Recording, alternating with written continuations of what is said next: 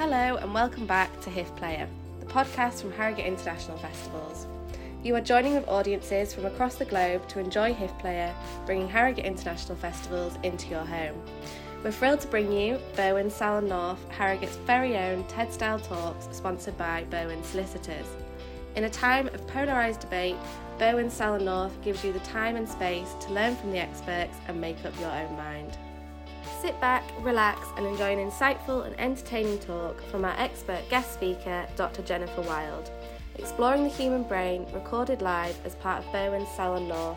Out of your head, out of your mind.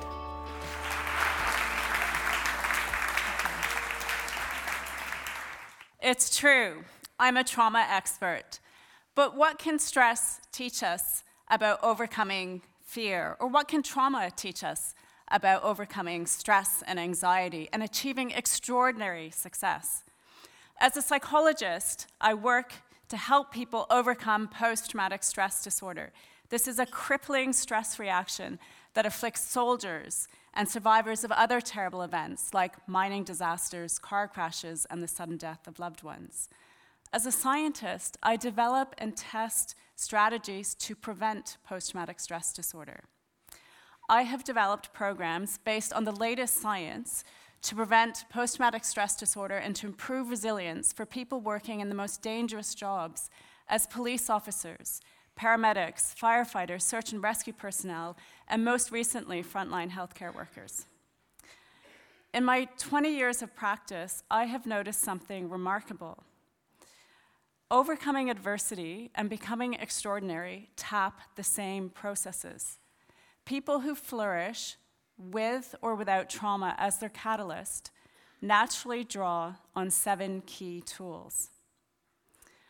In the next 20 minutes or so, I'm going to give you a glimpse of what they are, why they work, and how to get them, so that you too can become even more bold and more extraordinary in your own lives.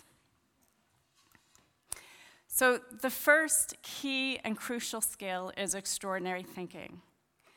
Extraordinary thinking is about how to move forward, not why the past happened in the way that we feel it did.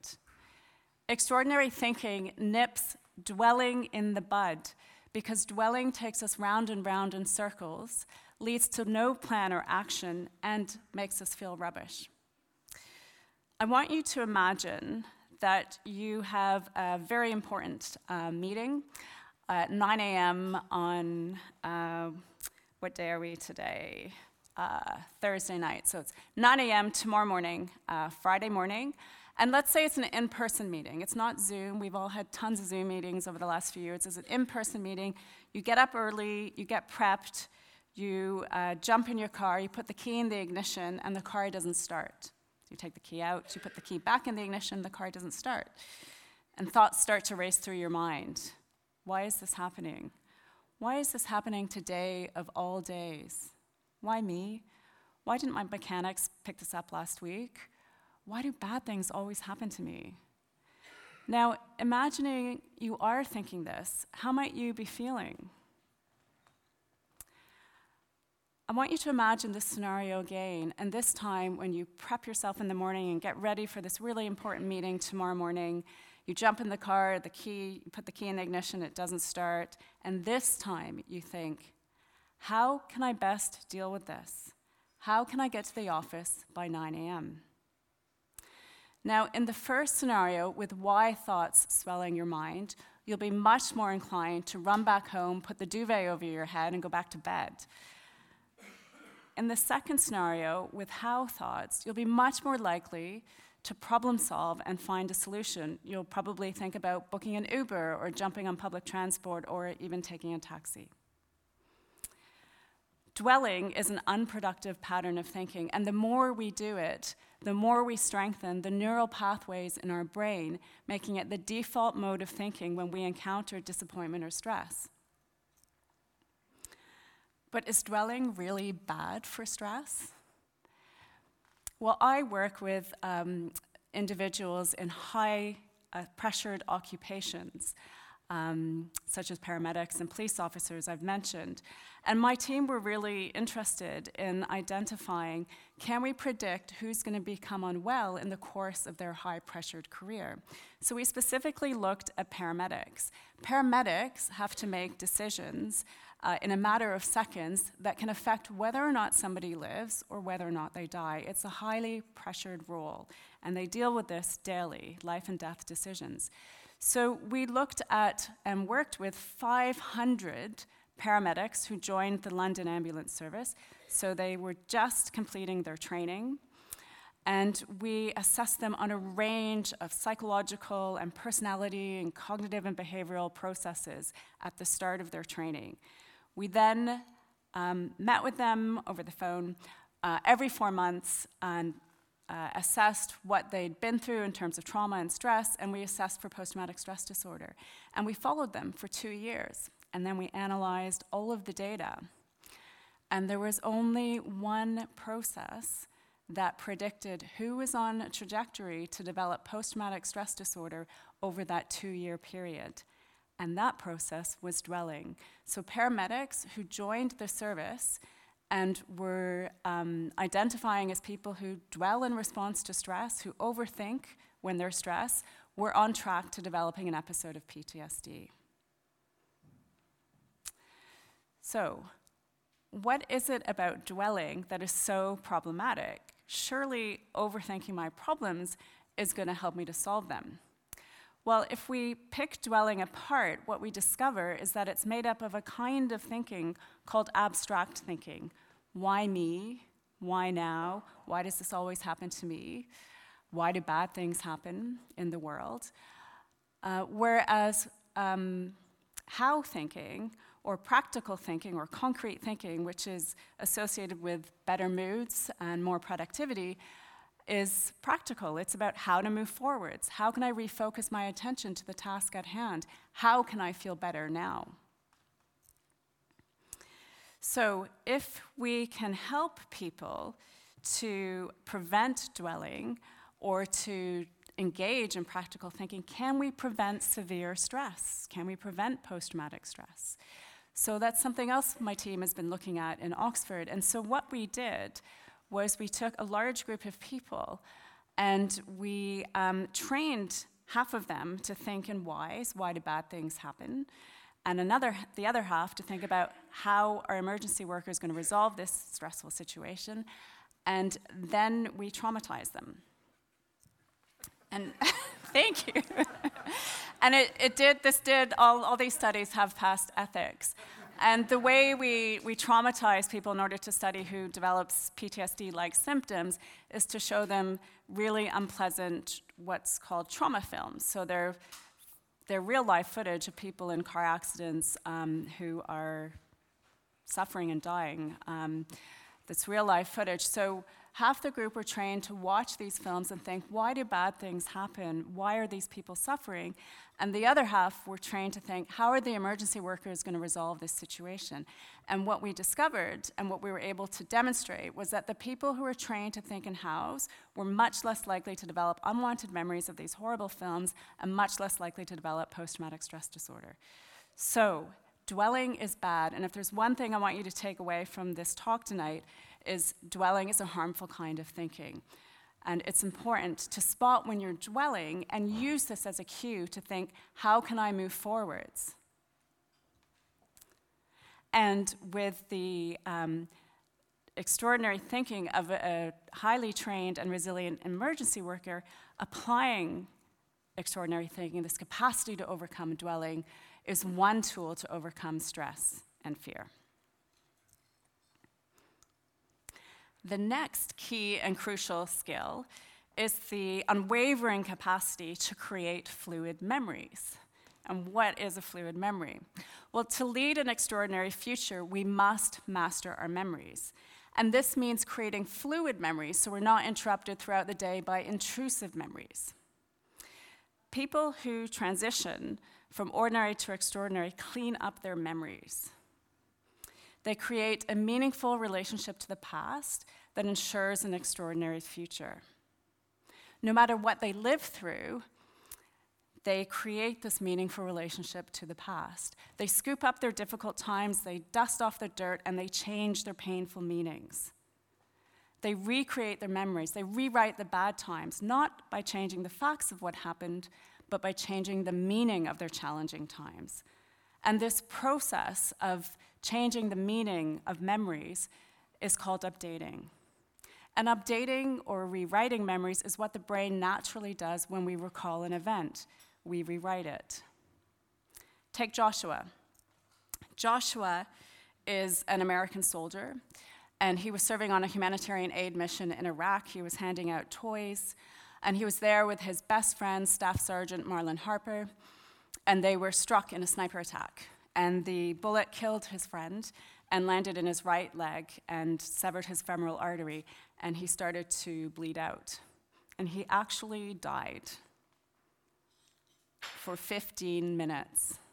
And the brigade surgeon was about to give up when he heard a faint pulse.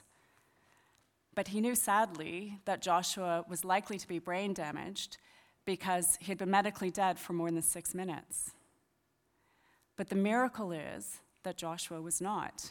He fully recovered and he campaigned across the US to raise awareness and to appeal, appeal to US Congress to raise funds to support soldiers recovering from the emotional stresses of combat. He worked with CNN, Fox News, ABC, all of the um, news and media stations. And I interviewed Joshua uh, because I wanted to include him as a case study and be extraordinary.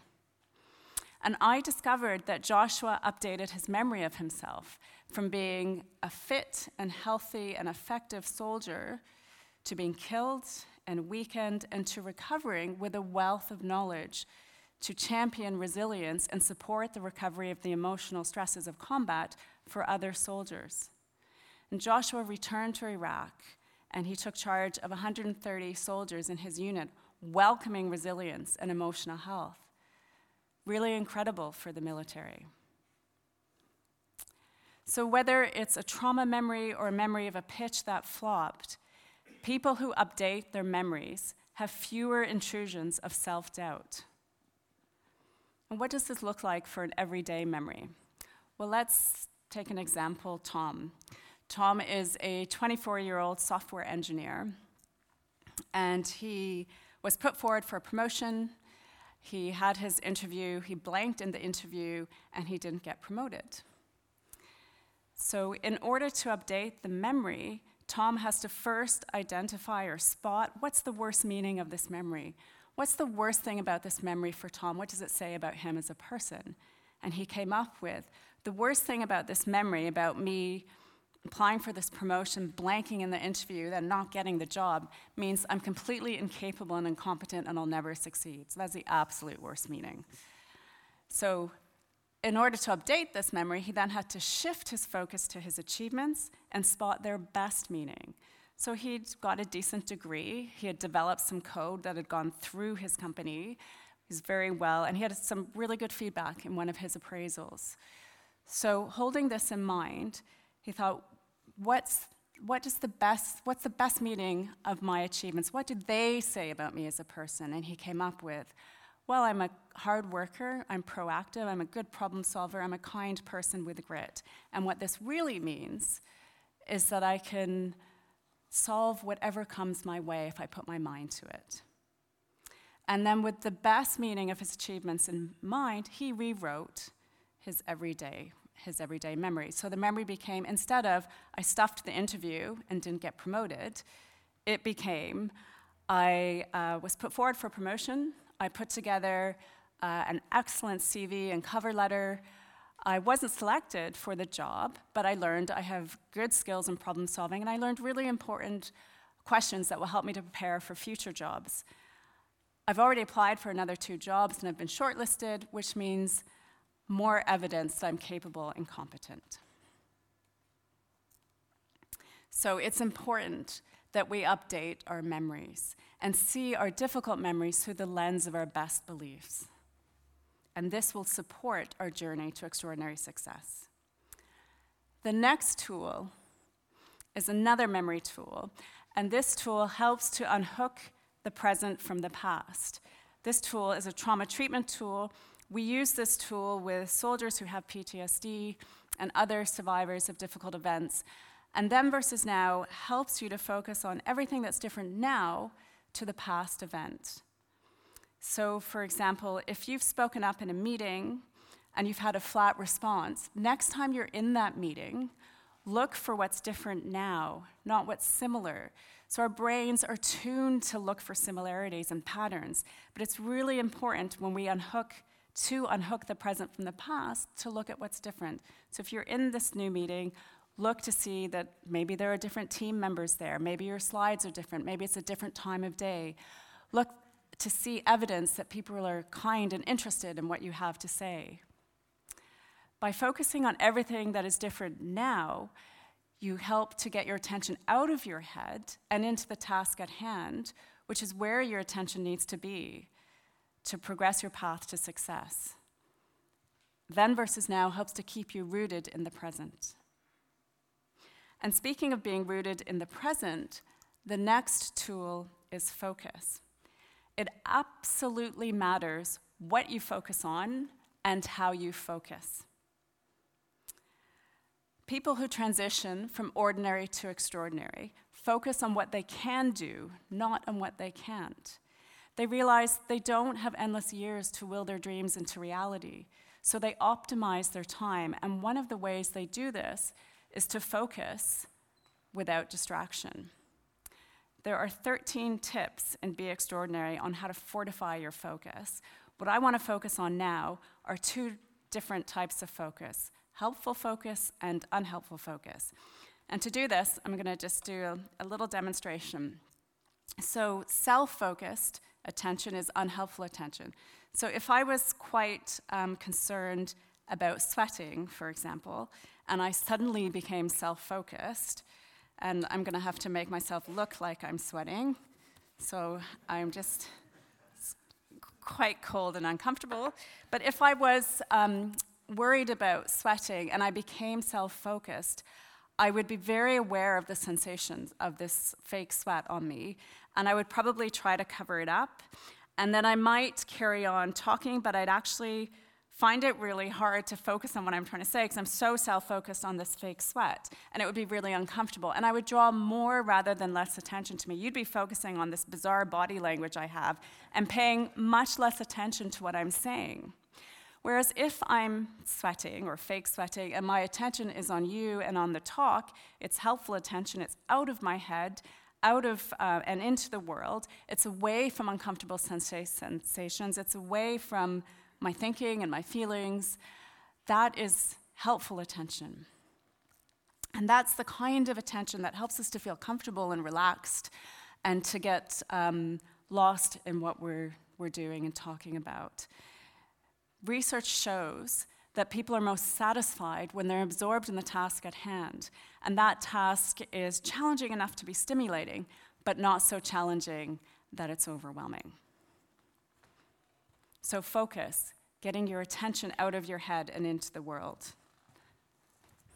And the next tool is a really simple tool. Uh, it's planning ahead. And um, this is a tool that we uh, discovered quite by accident. We were actually investigating another well known tool, but this one came out tops. Um, and planning ahead is exactly what it says on the tin making a plan in the evening for the next day and including an enjoyable activity in your plan dramatically improves well being and productivity and improves mood as well. So, what planning ahead is, is what I would suggest is to make a plan in the evening for your next day, divide your day into half hour chunks, and assign your tasks. And use the plan as a schedule to guide you throughout the day and revamp that plan as necessary as you discover that um, you've wildly underestimated how long it takes to reply to emails or rewrite that code or write up that project result. Planning ahead works because it moves routine decision making to the night before, so it's freeing up mental energy to devote to challenging tasks the following day. And including an enjoyable activity in your plan means you're more likely to do something fun, which is where you get the boost in well being. So do plan ahead. But how do you start the first task on your plan? How do you overcome avoidance? Avoidance keeps anxiety and stress going. There's no other outcome with avoidance. People who um, transition from ordinary to extraordinary overcome avoidance. And one of the ways that can get you over the start line is to use the three minute carrot. So you give yourself permission to try a task or a behavior for three minutes and to decide after three minutes whether or not to carry on or to br- take a break. And everybody can start a task for three minutes. So give yourself that little push with the three minute carrot. Another way to get started is to break the first step into a tiny step. It's much more manageable to do a small step like write the outline for my business plan than a much larger step, uh, write the background section. And carrying out one step, one small step, however small, gives a sense of motivation, a breath of achievement, and motivates next steps. It also releases a bit of dopamine, which is a chemical pat on the back, and motivates further steps.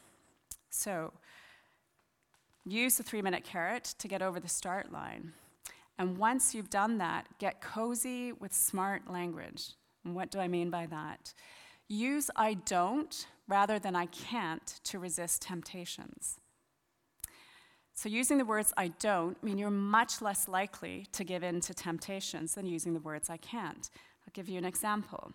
So, if you've decided to write an outline for your business plan on a Tuesday night, and a friend calls you up and says, Come on, let's go to the pub, come down for a drink, and you say, I don't drink on Tuesdays, you'll be much more likely to carry on with your business plan. But if the friend says, come on, come down to the pub, come for a drink. And you say, oh, I, really can't go. I've decided to do this business plan. Come on, come for one drink. I, I just can't. Come on, yes, you can. You can come for one drink. All right, I can. And especially after, and you know, after we've been in lockdown, it's, you know, it's debatable whether or not we would want to resist those kinds of temptations. But if you do, try and experiment using the words I don't. I don't do X, Y, or Z on this night. You'll be much more likely to carry through with your goals because using the words I don't increases your sense of empowerment with your own goals, making you more likely to achieve them. Another way to carry on um, with your goals is to use what I call future feeling thinking. Most of us make decisions uh, about what to do next based on how we're feeling in the moment. But to overcome avoidance for good, it's important to kick it and to think about how do I want to feel in the future? If you know that going to the gym is going to make you feel energized and motivated and happy, then make the decision to go based on how you know it's going to feel, make you feel, not how you're currently feeling. Same with writing up an, an admin task. If you know it's going to help you feel rewarded or give you a sense of success, then use that future feeling to make the decision to get it done now.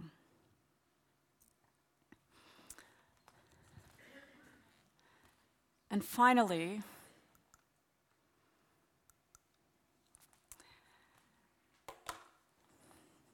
overcoming stress and anxiety to lead an extraordinary life is truly a lifetime project. We don't want to wait to the end to enjoy it. So, the final skill is to cultivate happiness. There are 11 tips in Be Extraordinary on how to raise your happiness set point.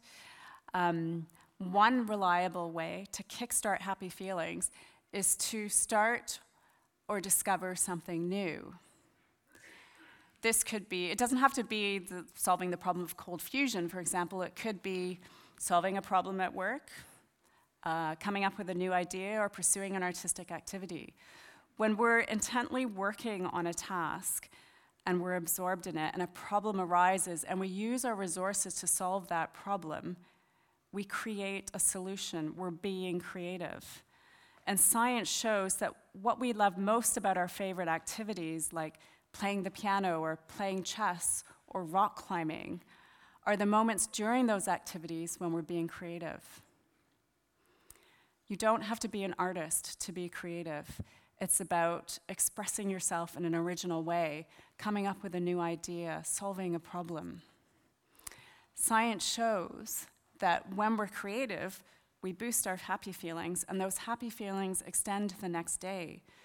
So get your creative juices flowing. You'll feel happier as a result. And just to wrap up, every day we have the opportunity to make choices that will keep us stuck in stress or will take us in the direction of leading an extraordinary life.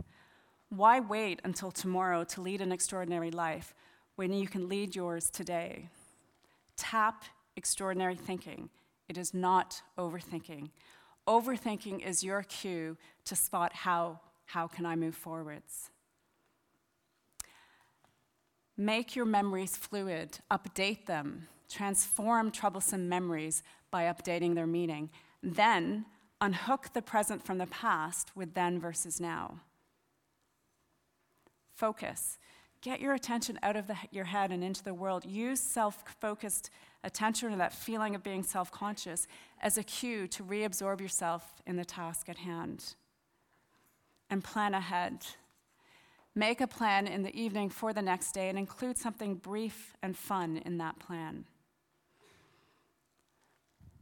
And use the three minute carrot to kick avoidance. And remember, I don't versus I can't to resist temptations. And finally, cultivate happiness. Discover or create something new. Solve a problem at work or try a new recipe or even a new exercise. The world benefits from extraordinary people. Be bold, be extraordinary. Thank you.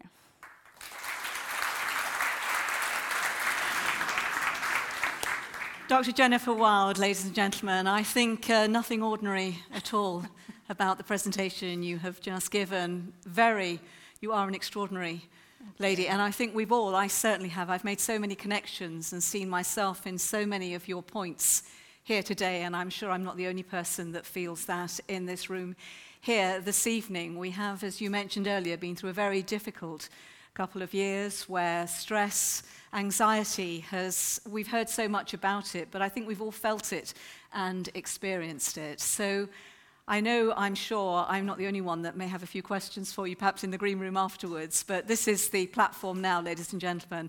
Um, if you'd like to raise your hand, if there's anything you'd like to ask Jennifer with her wonderful expertise, this is, is your moment. So is there anyone, a little bit difficult to see in the room at the moment because uh, with the lighting, but is there anyone who would like to, uh, to start off and, and ask Jennifer a question? Or shall I ask a question? I'll start. I'll ask a question. Jennifer, of all the points that you've made, the seven, the seven points there, would you single out, because there's a lot to take in there, an awful lot to take in, and as I say, I've identified an awful lot, particularly the dwelling. Mm. Um, what would be, if you have to say, if we've got to start and we want to move forward, what would be your starting point on the seven points that you've illustrated tonight? Where do you go from? Yeah, so I think um, a lot of the, the research that I'm involved in with the emergency workers and predicting um, severe stress responses in the future really comes back to disengaging from dwelling, so stopping the dwelling. And really, it comes down to two things one, recognizing what dwelling is, and then getting out of your head and into the world. So, if there's one thing to take away, it's to get out of your head as much as possible and that's often involved in the task at hand. The more you're thinking about um, your problem or you're absorbed in your head, the less you're involved in the task at hand. And we know that people's well being is improved the more they're absorbed in the task at hand. And it's something stimulating but not so challenging that it's overwhelming. Um, I'm often asked, well, surely, you know, dwelling must help. I mean, we need to think about our problems. And I agree, we, we do you know, sometimes need to think about why things happen.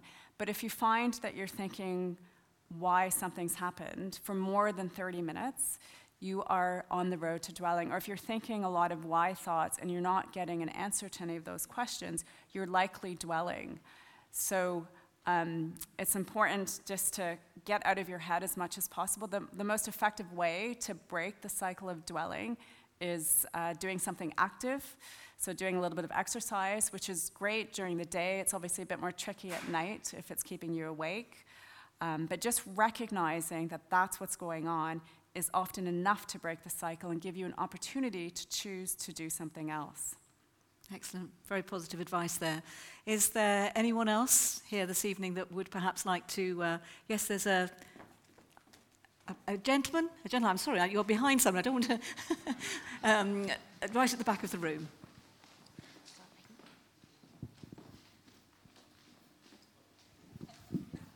Not easy to get to when you're so far away.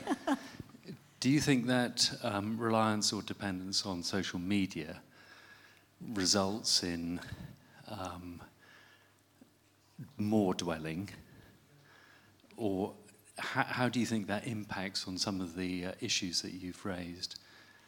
Yeah, so can social media, the use of social media keep you in your head essentially and cause you to dwell? Um, it, it depends how you're using social media. I often, my clients often ask something similar.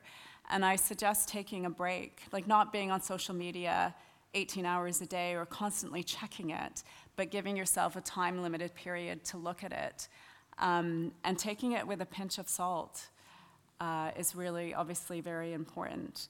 Um, but I was recently asked, not just social media, but um, the news. and should we be streaming news 24 um, 7? And again, you know, I also work with journalists who are exposed to a lot of, um, they're covering a lot of very stressful stories. Um, and they're constantly on edge. And I think this barrage of um, keeping up to date with what's going on in the world can keep people very hyper alert and, on, and in a highly stressed state. So, whilst it is important uh, to know what is going on, try to limit how much time you spend surfing the net and engage with social media. And if you're finding, you can just test it yourself. If, you know, when you are on social media, if it makes you feel worse, then limit the time that you're on it. Um, and that's often a good cue. Same with the news. If you're watching the news and it's actually starting to make you feel quite stressed and it's interfering with your life, then, then limit um, how often you look at it. Mm-hmm. I think, particularly at the moment, with obviously the Ukrainian crisis, having been a journalist for the last 30 years, even somebody like myself that is a bit of a news junkie, it's very, very hard to watch. And I know I sort of, obviously, there's so much social media that keeps popping up on our phone and news alerts, etc. But I think I can only now sort of manage one big news bulletin a day, usually the 10 o'clock news in the evening, um, because I think it, it, it can. I mean, it's so dramatic that is particularly going on. I know we've lived through COVID, but I think the situation in Ukraine has touched each and every one of them. I think we've got time. Maybe there was another gentleman, I think, just towards the. Uh, yes, I think, yeah. Just one more question. Thank you. Yeah, thank you for your talk. Um, can your seven points be applied to children in the same way, or does it need to be distilled and simplified? Because obviously, the last couple of years, even in my own children, I'm seeing huge anxiety and challenges with dealing with the world at the moment. Yeah, that's a great question. So, can these tools be used with kids? Um, th- yes, absolutely, they can. And so, a lot of these tools were drawn from my work with adults with post traumatic stress and seeing them recover, and then other adults who'd been through trauma and um, what they did to become extraordinary. But children do suffer from PTSD in the same way that adults do. It's also a child diagnosis. And the treatment is the same, but it's just made into a child friendly version. So it's targeting the same maintaining factors. So these tools would be really important. It'd be really great to know as a kid that overthinking actually isn't helpful, and super important for children to know that um, getting their attention out of their head. So instead of focusing on how self conscious they might be feeling or whether they're going to make a mistake when they speak, for example, or worried about sweating or blushing, instead of focusing on that, just really focusing on getting lost in the world and in the environment is going to instantly make them feel a lot less anxious. So I think all of these tools could be um, transformed to work with kids, but obviously, you know, maybe using simpler language to get that message across. But certainly, the treatment for PTSD is, is also used with kids, so just transforming it so it's understandable to younger people. Thank you very much, Dr. Jennifer Wild. Thank you so much for your time. You. I'm sure you. we'd like to show our appreciation. Thank you for listening to HIF Player. Don't forget to rate and subscribe to this podcast. For more information about our arts charity and upcoming events, please visit harrogateinternationalfestivals.com.